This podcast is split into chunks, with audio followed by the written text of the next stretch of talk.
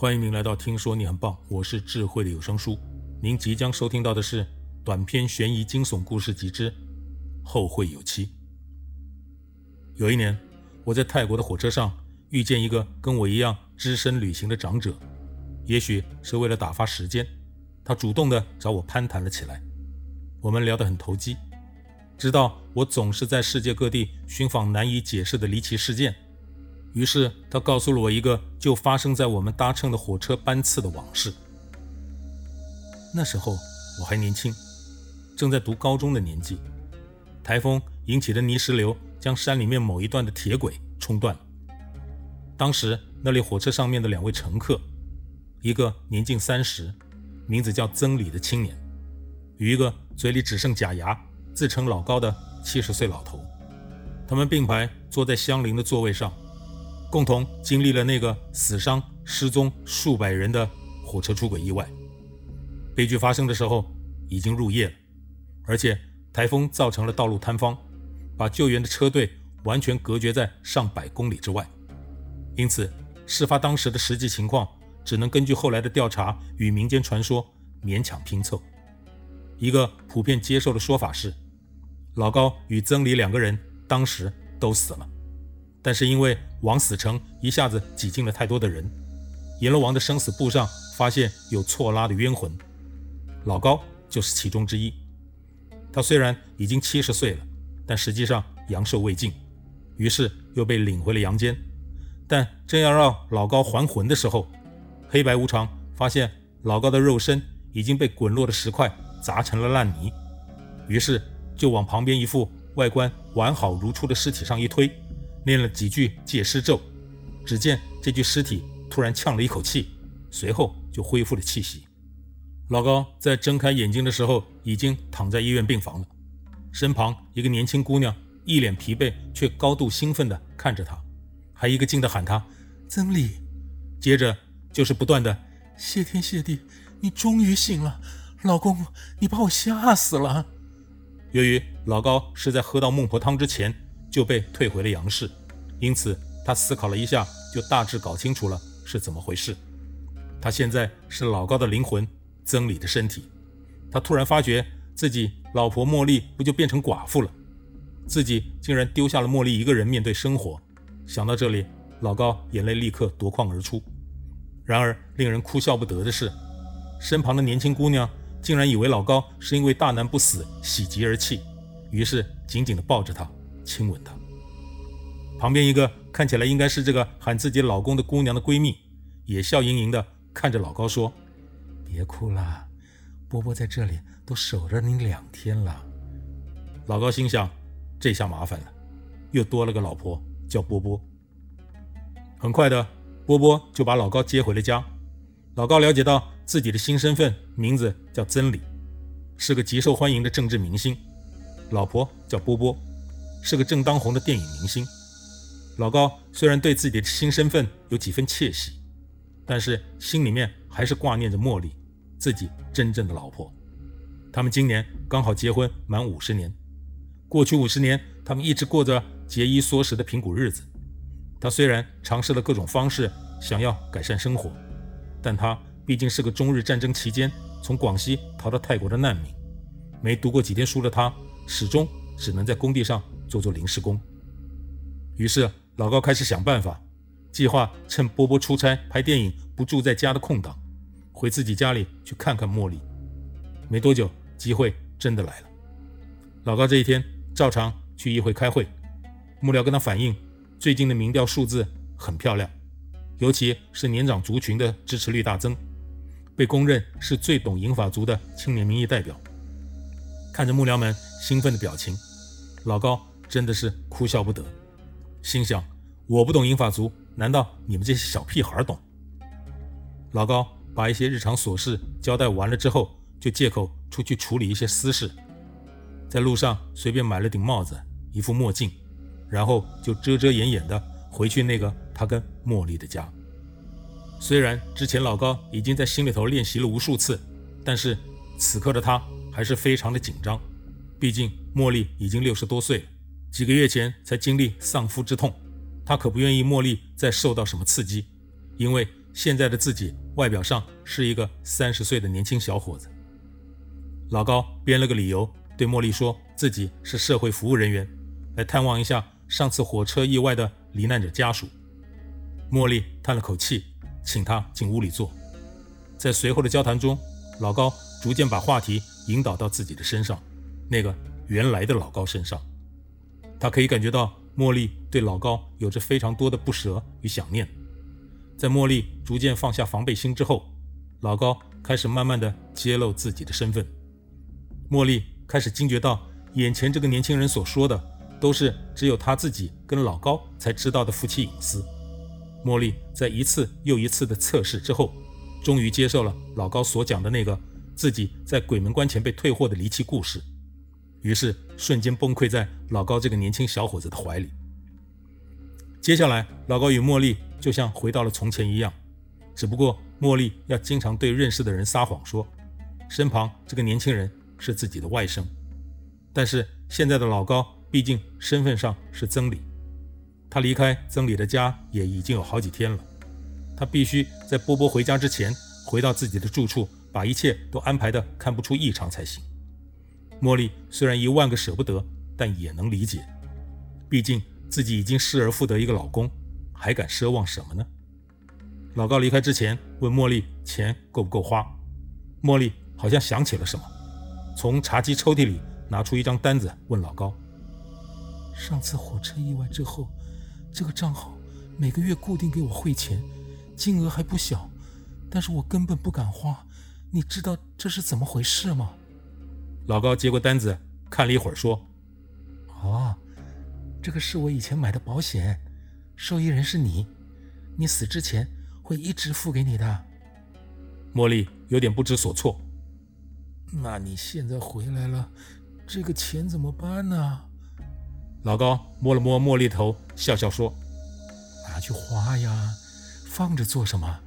难道你要我去跟保险公司说我借尸还魂了，我还没死吗？”茉莉腼腆地笑了笑，心想：“那就好，否则她一个六十好几的老女人，只靠捡破烂根本难以生存。有了这个固定的生活费，不但足够她衣食无忧，更可以过上很富足的好日子。”就这样，老高在茉莉与波波之间不断地扮演两种身份，过了好一阵子的快乐日子。但是这种奇人之福毕竟不是长久之计，因为频繁的两地奔波。迟早都要东窗事发的，于是老高决定必须要做出抉择了。在一个平静温暖的下午，老高将自己的决定告诉了茉莉。茉莉虽然痛苦，但也知道这一天早晚要来。更何况老高告诉她，波波已经准备好要跟自己生孩子了。她想到自己因为不孕症没有给老高生下过一男半女，因此除了不舍之外，更多的是自责。而他也只能选择放手。老高再一次从茉莉的生命中消失了，但是在电视上偶尔还是会看到那个曾李模样的老高在政坛上混得越来越好，而波波也因为演技受到了肯定，片约不断，无奈只能不断地延后原先准备生孩子的计划。让人意外的是，得到固定而且富足生活费的茉莉，竟然开始钻研借尸这种巫术。原来，茉莉突然想通了。既然老高可以因为借尸得到一个三十岁的身体，那么自己为什么不也借一个来搭配老高呢？除了可以继续跟老高过着幸福生活，说不定还可以因此亲自给老高生几个孩子，这样他们的生命与婚姻不就完美了吗？于是，茉莉跑遍了全世界有借尸术的地方，学习两年之后的茉莉可以算是借尸术的顶级专家了。各种借尸术全都应用自如，现在他缺少的就只有对象。他唯一的困扰就是到底应该找谁下手。直到一天晚上，电视上正在播放老高与波波的专访，老高在政坛上声势如日中天，波波已经成为了影后，是电影票房的保证。主持人的一个问题引起了茉莉的注意：“你们准备好什么时候生小宝宝呢？”波波对这个问题似乎是有备而来，叹了一口气说：“准备好几年了，但是时间上一直没有办法空下来。也许大家看到我生孩子的时候，就代表我已经过气了。主持人哈哈一笑，打了个圆场，接着看着老高，只见老高看着波波，淡淡的说：“别给自己压力，没有孩子的爱情更真实。”茉莉一听就哭了出来，这句话她太熟悉了。老高这一辈子不知道对她讲过多少次，他们曾经为了要孩子求遍了名医，但是得到的答案都是否定的。每次老高都是用同样的这句话来安慰她。别给自己压力，没有孩子的爱情更真实吗？茉莉想不通，波波竟然可以为了自己的事业一再拖延生育孩子的机会。于是茉莉就像发现了宝藏一样，积极地开始计划她的下一步，因为她已经找到了最合适的解尸的对象了。不久之后的一个周末，波波来到一个剧院，今天他准备在这里演出舞台剧。彩排结束之后，波波回到后台的休息室，正要往沙发上躺下的时候，看见房间里有个清洁工阿姨正在打扫。阿姨一脸尴尬地看着波波，波波笑笑说：“没关系，你忙你的，我休息一下。你走的时候把门带上就是了啊。”阿姨点了点头。波波躺下正要睡着的时候，闻到一阵奇异的香味，正要睁开眼睛查看的时候，发现自己整个人是软的，浑身使不上力气，只朦朦胧胧的看见刚才那个阿姨就在自己的身边看着自己，然后就完全昏睡过去了。波波在睁开眼睛的时候已经躺在医院里，身旁的老高一脸疲惫却高度兴奋的看着他，还一个劲的喊他波波，接着就是不断的谢天谢地，你终于醒了，老婆。你把我吓死了！波波问老高发生了什么事，老高说：“你应该是中了某种毒，昏睡了一天。警察现在还在调查，还没搞清楚到底是怎么一回事呢。”波波听了笑了笑，点点头。很快，老高就把波波接回了家。回到家之后，老高天天在家里守着波波，至少在中毒原因真相大白之前。老高是绝对不会再离开波波半步了。波波再次享受着老高对他无微不至的爱，心里也同时庆幸自己的计划完美成功了。一天，老高想给波波炖个鸡汤补补身子。老高出门去市场，才没多久，波波在茶几上看到老高的钱包，心想：这个老头真的是年纪大了，钱包都没拿就出门了。波波伸手拿的时候，不小心把里面的东西掉了一地。波波弯下腰，一样一样的捡起来，突然感觉眼前的东西有点眼熟。很快，他发现是那张银行卡上面的数字。波波想起来，这就是那个两年多前火车事故之后每个月给自己固定汇钱的账号。这时候，他突然想通了，原来老高当初放弃茉莉，选择波波。其实主要是为了保持不断给自己汇钱的能力，根本没有什么保险公司。想到这里，他简直要为了老高的体贴融化了。但是波波决定暂时保守这个秘密，等到将来孩子生下来之后，他再告诉老高自己其实是茉莉。医院这里，一个中年妇女站在病床旁边，一旁的医生对她解释：现在上了年纪的人福利比以前好多了。如果早两年，像这样的病人早就已经放弃治疗，判定死亡了。那个叫做曾里的议员为六十五岁以上的老人争取了很多的福利，所以医药费你不用担心，都是政府负担。你回去看看，能不能找到他的外甥，再请他来决定要不要给病人拔管吧。在此之前，我们都会用机器维持好他的生命。中年妇女点点头。谢谢医生。哎呀，大家都在一起做了一辈子的清洁工，没想到给他介绍工作，差点把他给害死。同时间，阴间枉死城里值班的小鬼正在讶异，竟然收到了一个美女电影明星，心想又是一个红颜薄命的人。但奇怪的是，翻遍了生死簿也没有这个人的记录。于是小鬼领着他交给了黑白无常。黑白无常把生辰八字一对，互看了一眼，说：“哎，牛头马面又拉错了，明明是个阳寿未尽的。”于是又叫牛头马面把他领回阳间。牛头马面回到医院，却发现刚才这个女人原来的肉身已经不在原地了。正在懊恼该怎么办的时候，听到旁边的医生说，他们眼前的这个女人正在等待拔管。想想刚好，于是。一不做二不休，就把魂魄往这个肉身上一推，念了几句借尸咒，然后就掉头回地府交差去了。